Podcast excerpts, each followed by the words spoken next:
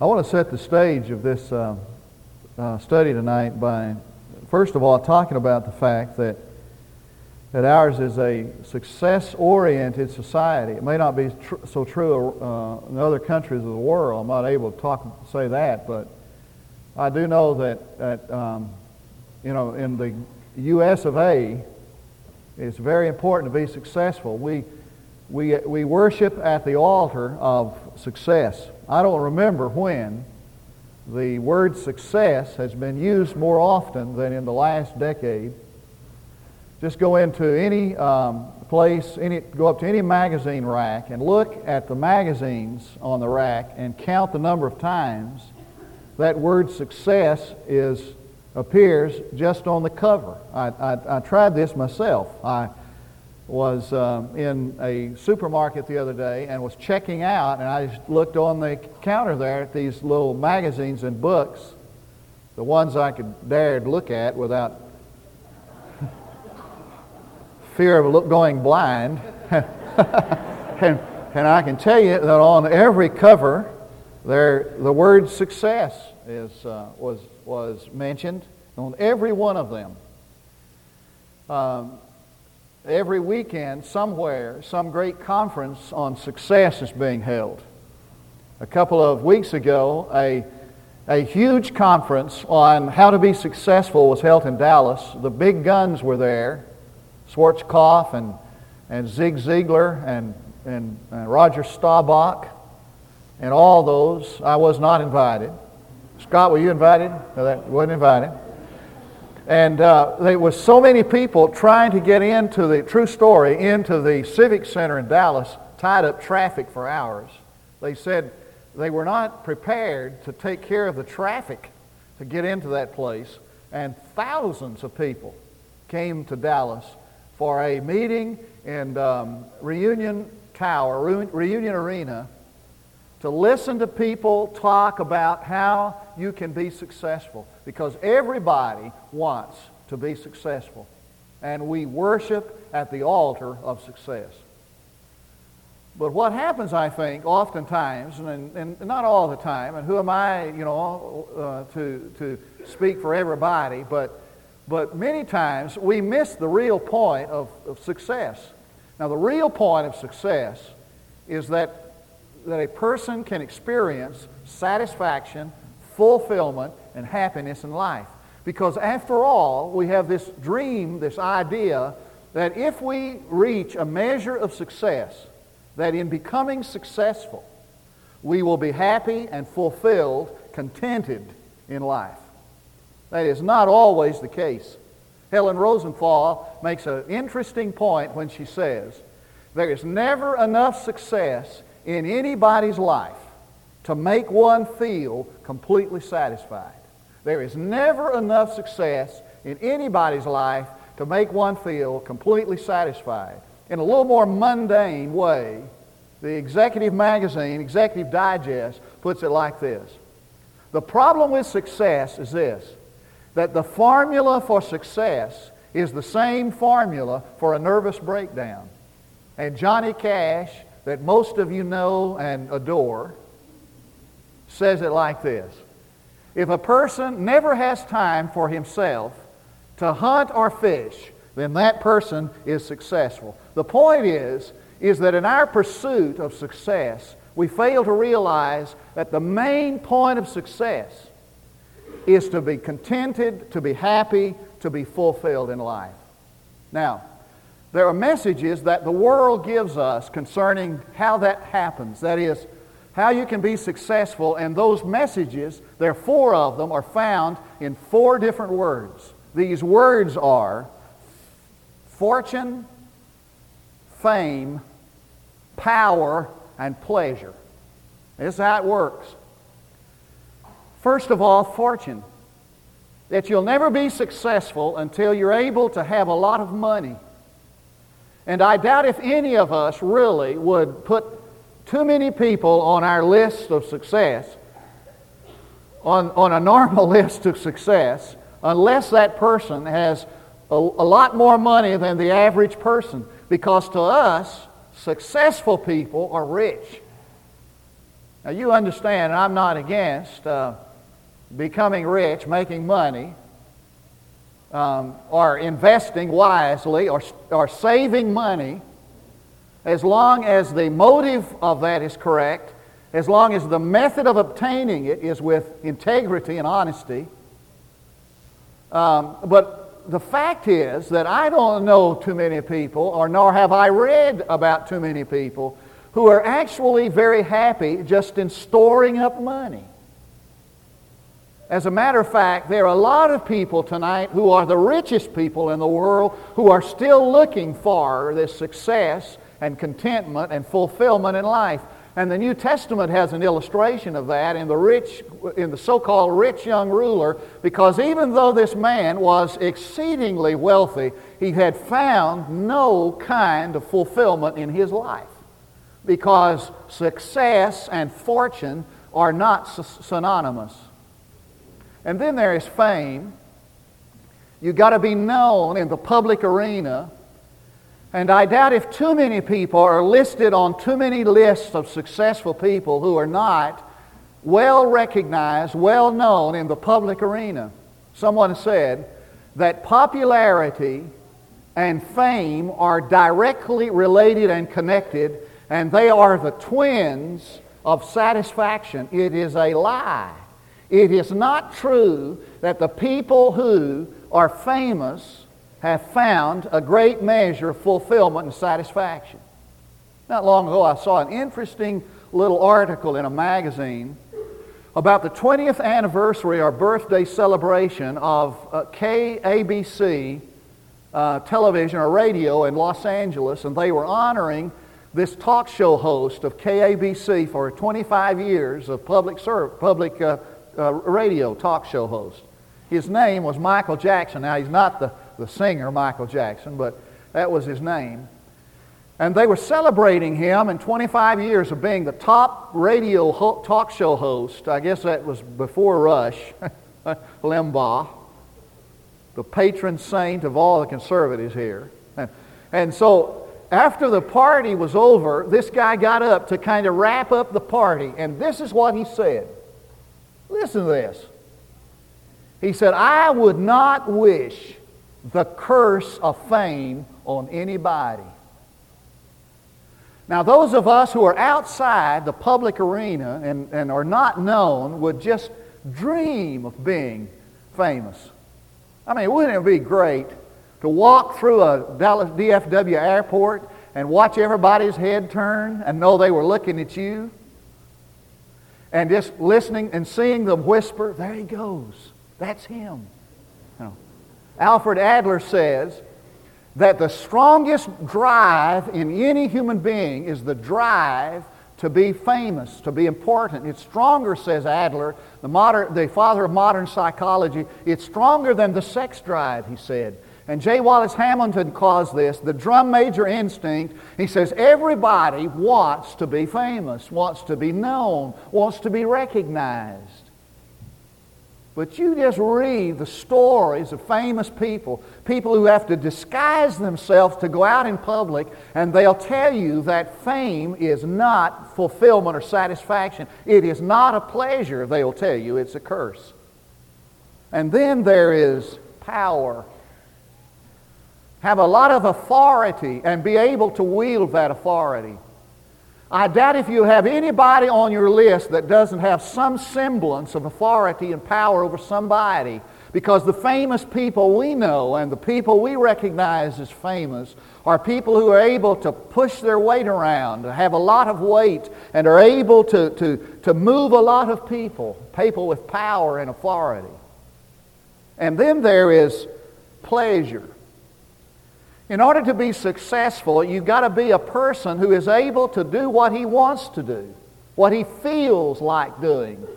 Eat, drink, and be merry kind of concept. Now, you talk to me. What is missing from those four messages the world gives us concerning successful people? What is missing from that? Hello? I'll tell you what is missing from that. God is missing from that and his son is missing from that. The vertical dimension is missing from that. And there has to be the vertical dimension before there can be any kind of fulfillment and satisfaction in life. And that is the point of success. I mean, the vertical dimension, if it's missing, means, implies, suggests, hints at least, that a person will never be contented and fulfilled. And also the horizontal dimension. Now, what's this? Um, Chuck Swindoll tells that his sister one time was, had the privilege of uh, visiting with one of uh, Italy's most famous opera singers. And she visited her, visited her at, at this villa and this lady was there, and they were just kind of standing on the balcony of, this villa, and they were looking out over this marvelous scenery, this beautiful garden. So the lady was extremely wealthy, extremely famous. And Chuck Swindoll's sister said to her, I suppose that this is success to you. And she said, Oh, no, this is not, this is not what I call success. And she said, Well, what, what would, what you, would you say to, you, you know, being successful is to you? She said, Well, when I stand to sing and I look out over the audience and I sense their joy in my singing, and all of a sudden, in that dynamic moment, I realize that I have met a need in their life. That, to me, is the expression of success. What she was saying was, that whenever a person can fulfill somebody's need, the horizontal dimension brings satisfaction, fulfillment to her life. Now, keep in mind that the vertical dimension is essential. And there must be an, there must be an investment in, the, in other people, in the horizontal dimension, so that here is the definition of success it is to have some sense of peace with God through Jesus Christ our Lord and some sense of investment in the lives of other people. That is, to be able to minister to their need, to help them, to have compassion, and to show them that compassion. So success comes when there is this proper vertical and horizontal uh, experience or dimensions in one's life. Now that gets us to the text. Been on the runway now, revving up, trying to get enough speed to take off. So let's take a look at the text. 1 Peter chapter 5, beginning at verse 5. You know, you younger men, likewise, be subject to your elders, and all of you clothe yourselves with humility toward one another, for God is opposed to the proud, but gives grace to the humble. Humble yourselves, therefore, under the mighty hand of God, that he may exalt you at the proper time. Cast all your care, your anxiety upon him, because he cares for you. Now, there are three things involved. Three things involved in achieving fulfillment, satisfaction in life, which is the point of success. Now, let me just kind of um, you know, be sure we're get on the same page here, on the same wavelength. You are not successful. You are not successful unless you have found a sense of satisfaction, fulfillment, some kind of uh, joy in your life. Okay? Now, how does that happen? There are three things, I think, in the text. All of them begin with the letter A. There is authority, there, there is attitude, and there is anxiety. All right, let's look at authority. He says, you younger, you younger people, you younger men, submit to those in authority. It's interesting to me that he begins this formula for finding satisfaction with young people submitting to authority. Because a person will never find a measure of success in life unless he's able to begin at the level of submission to authority. It starts in the home. So if these kids growing up, learning to live and respecting the authority of their parents, not living in rebellion, it moves into the schoolroom I could not be a teacher in this age. it moves into the schoolroom.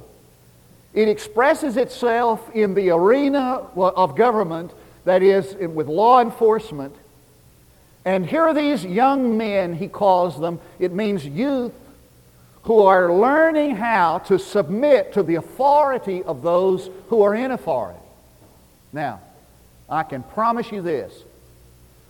The people that you would list as being successful, who have learned what it means to live with a vertical and dimension to life, are people who began with respect for authority at an early age. I challenge you to find any contradiction to that statement. And then he moves to those, to all of us, and he uses a term that is synonymous, but it's more picturesque. He says that the rest of us, us old folks, are to clothe ourselves with humility. Now, if he's talking to young people about submitting to authority, and he moves to the older folks, it is the same kind of ideal with regard to submission and servanthood and teachability.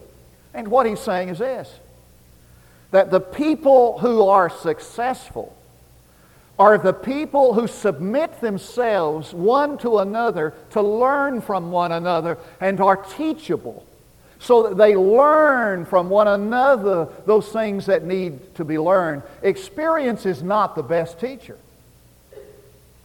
Experience is, the, is a good teacher if you have the guidance of a good teacher.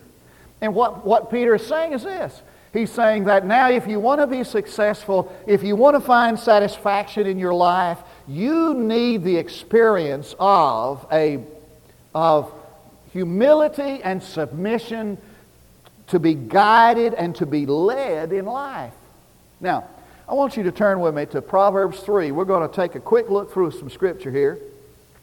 And if you'll cooperate with me and, and, and read and look up the scripture, I'll let you out early.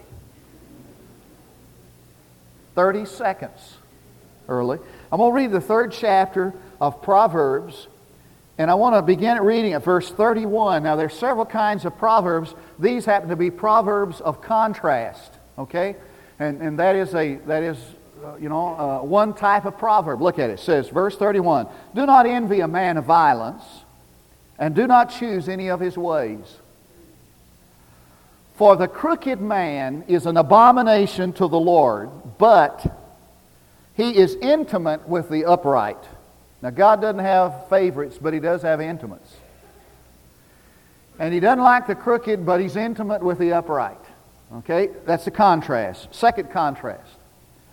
The curse of the Lord is on the house of the wicked, but he blesses the dwelling of the righteous.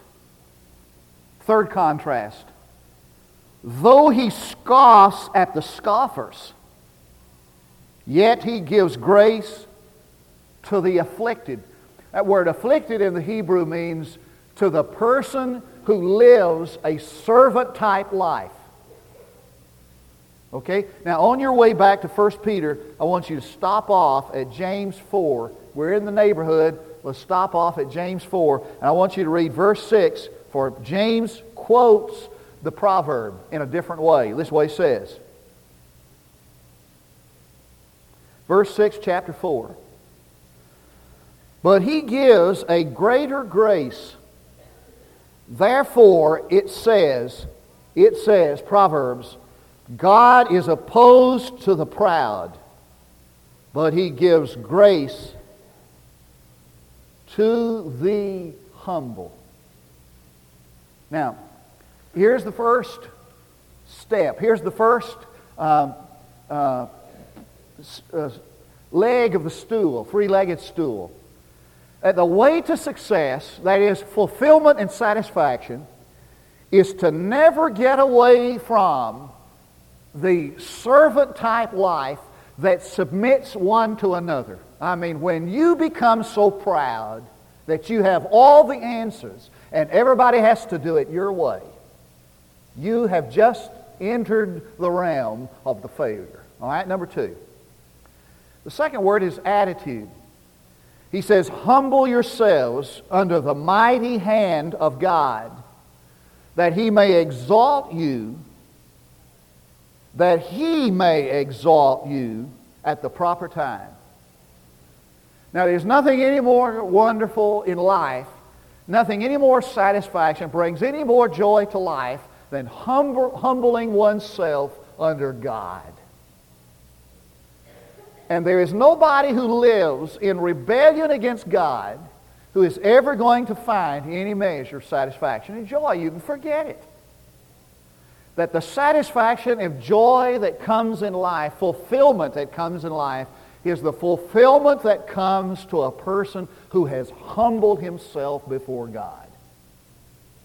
Now, in the Old Testament, there are two um, uh, ways, two meanings, two symbols to the hand of God. It, it, it symbolizes two things in the Old Testament. It symbolizes his discipline, and it symbolizes his deliverance. Now, I'm going to give you an example of it. Let's go back to the book of Exodus. Would you do that with me right quick? Everybody needs to turn. Don't say, honey, you turn, I'll look on. Chapter 3 of Exodus. And we're going to work our way back so we're going to be at Exodus 3, Exodus 6, and Psalm 32 if you want to get ahead of me. So let's look at Exodus chapter 3, verse 19. Look at this. But I know that the king of Egypt, uh, listen to this. This is, uh, listen carefully here. God is, uh, uh Moses is turned aside, God's speaking to him, and the bush is still burning. And God is calling Moses, trying to get Moses to, you know, go back to Egypt and deliver his people for him. And Moses putting up a little resistance. And he's talking about what's old Pharaoh going to do when I go back there and stutter a little bit and say, let my people go. And this is what God said. Look at this. I know that the king of Egypt will not permit you to go except under compulsion. Now, if you have a, a, a New American Standard, the footnote to that verse says, by a strong hand. Doesn't it? This is yes. Okay. By a strong hand. He says, look at what he says. He said, I know that the king of Egypt will not permit you to go except by a strong hand. Whose hand is he talking about? He's talking about his hand. Okay? Now turn to chapter 6, verse 1. Look at this. Then the Lord said to Moses, Now you shall see what I will do to Pharaoh for under compulsion, there's that footnote again, for by a strong hand he shall let them go, and by a strong hand he shall drive them out of his land. He'll say, Get out of here. I don't want anything to do with you anymore. He's talking about the discipline and the deliverance of God. Now I want you to turn to the 32nd chapter of Psalms. let's look at one more example of it. Verse, th- verse 4, Psalm 34, 32, verse 4. For day and night thy hand was heavy upon me, the hand of discipline. And the psalmist knew that hand of discipline. My vitality was drained away as with the fever heat of summer. The disciplining hand of God and the deliverance of God's mighty hand. Now, now what is Peter talking about here? He's talking about an attitude that accepts God's disciplining hand upon his life. And the point is that when we humble ourselves under the mighty hand of God, and we are willing to accept his discipline and gratefully acknowledge his deliverance, we find fulfillment to life. As many of you know, and Scott went with us the last time, we went up to McLeod Prison. There's a guy up there that I've met that I, uh, that's so impressive to me. His name's Robin. I don't even know the guy's last name. But Robin is this handsome guy. He's built like chiseled. You know, he's chiseled out of stone. He is, he's about a, a 35 or to 38 year old man, handsome, strikingly handsome. He was in the movie uh, The Last of the Mohicans. He had a major part in that movie but he and he's a uh, like a, a, a, second year student at the at Wichita State University, and he was convicted in in Edmond, Oklahoma, of rape. So he's in prison. And he is a, he's brilliant. This guy is brilliant. He's finishing his degree in, um, at while he's there at McLeod. And he leads this Bible study uh, of prisoners, of the prisoners, at 6 o'clock every, every, every Tuesday. So we go up there. When I go up there to preach, we go to the Bible study. He's, he's profound. I mean, he's studying, he's teaching out of the book of Romans. I'm sitting there, man, man, where do you get that? Man, this is wonderful. And he was, he was up for parole. Um, the week, the last week I went up there, I go, if there's a fifth Tuesday in the, in the month, if there's a fifth Tuesday, I go up there to preach. Figure that one out. Anytime there's a fifth Tuesday. And he had, the week before, he had gone up, went up for parole. He'd been up for parole and was denied parole. And I, I said, well, what does that mean? He said, well, I'll, it'll be another year before I'm even considered again. And I could just feel, you know, the disappointment. And I said, well, I know, you know, I'm so sorry, Robin, and I, I, I'm, I, just, I just feel for you. And this is what he said. He said, the Almighty God who is in control of my life knows where I am. And he knows that I'm not ready to be released from this prison. He's got work yet to do in my life. And when he gets through with his work in my life, then he'll deliver me from this prison. You know what he was doing? He was saying, You don't have to worry about me. I have found contentment and fulfillment in my life here. I have found and understood that God has a hand of discipline in my life. And when He gets through disciplining me, I'll be perfected and I'll be delivered. Now, what Peter's saying in this text is this is that the way to fulfillment is to understand that God will bring His hand of discipline upon your life. And if you respond to that positively and, sub- and in submission, then God will deliver you from the things in your life that should not be there. And so you, you don't rush things. You accept God's timing. You accept Him to set the pace. You, you believe Him to set the pace. And you live in humility under His hand, His mighty hand. Third word, anxiety. Now, what happens is that anxiety will always accompany life. The opening line of The Road Less Traveled, many of you have read that book. Um, Peck's book, The Road Less Traveled, he has another book called The People of the Lie. But I bet you there's somebody here tonight can quote the opening line. The opening line goes like this Life is difficult and trouble happens. I saw the last part of that statement on the bumper of a pickup. Trouble happens. Didn't say it exactly like that, but it's uh, said something like that. Now, the opening line of, of a road less traveled, life is difficult and trouble happens. Now, when life is difficult and trouble happens, what do you do? Peter said, You cast your burden upon the Lord. Cast all your care upon Him, for He cares for you. Now, the word cast there is an interesting word. It means to deposit to, or to entrust something to another. It's like it's a banking term. When you, you take your trouble, your anxiety, the fear that riddles your life, and brings all this stuff up from the inside that just makes you miserable and unhappy, you bring that and you entrust it to God with your life. And that's what the psalmist says in 55:22. Listen to it. Cast your burden upon the Lord, and He will sustain you. He will never allow the righteous to be shaken. He'll never let you quake in fear and anxiety if you load, unload your burden on Him. Now, here's the formula. Watch the formula if you got your notes. Submission plus humility minus anxiety equals relief. You can live with success if you carry out this formula. Now, I wish it were that simple. It just goes snap and things would ever be, you know, you just walk out of here, man, just. Now, so there are three things needed to make this happen. Would you get these and then we're out of here? First is direction. How can we know to whom we should submit? whom, how can we know to whom we can find direction, from whom we can find direction? Who should I follow? Who should I model?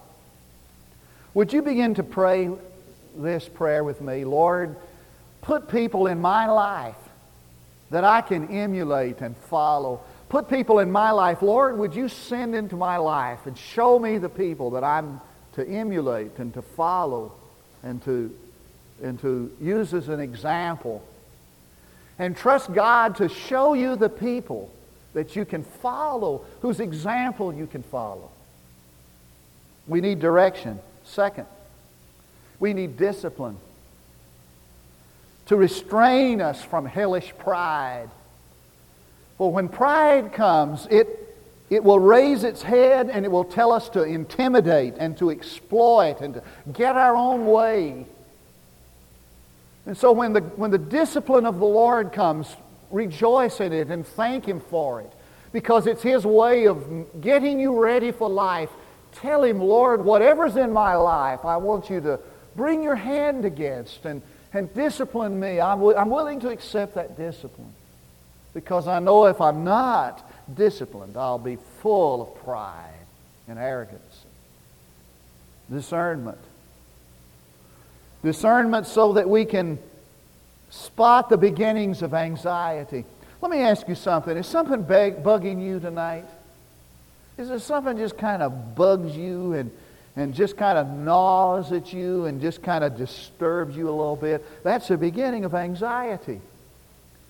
And so we need a perspective on those things that are in our life that are bugging us. Lord, help me to see those things that are causing stress and, and, and, and unhappiness in my life. Help me to see before I get caught up in depression. I don't often quote, quote um, Thoreau, but Thoreau is a deep thinker. And uh, since I'm not one, I like to quote him. Let me quote a statement from Thoreau. If one advances carefully in the direction of his dreams and endeavors to live the life to which the life which he has inspired, he will meet with a success unexpectedly in common hours. Now, since that's a deep thought, I need to read it again. If one advances confidently in the direction of his dreams and endeavors to live the life which he has inspired, he will meet with a success unexpectedly in common hours.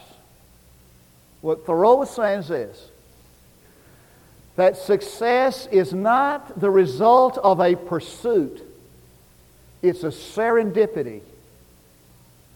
And that person who lives his life under authority, where authority is appropriate, a servant kind of life, teachable and humble and free from anxiety, he will discover the success that people pursue. And he will find as a serendipity a fulfillment in life that is not found in power, in pleasure, in fortune, or in fame. Let's pray together.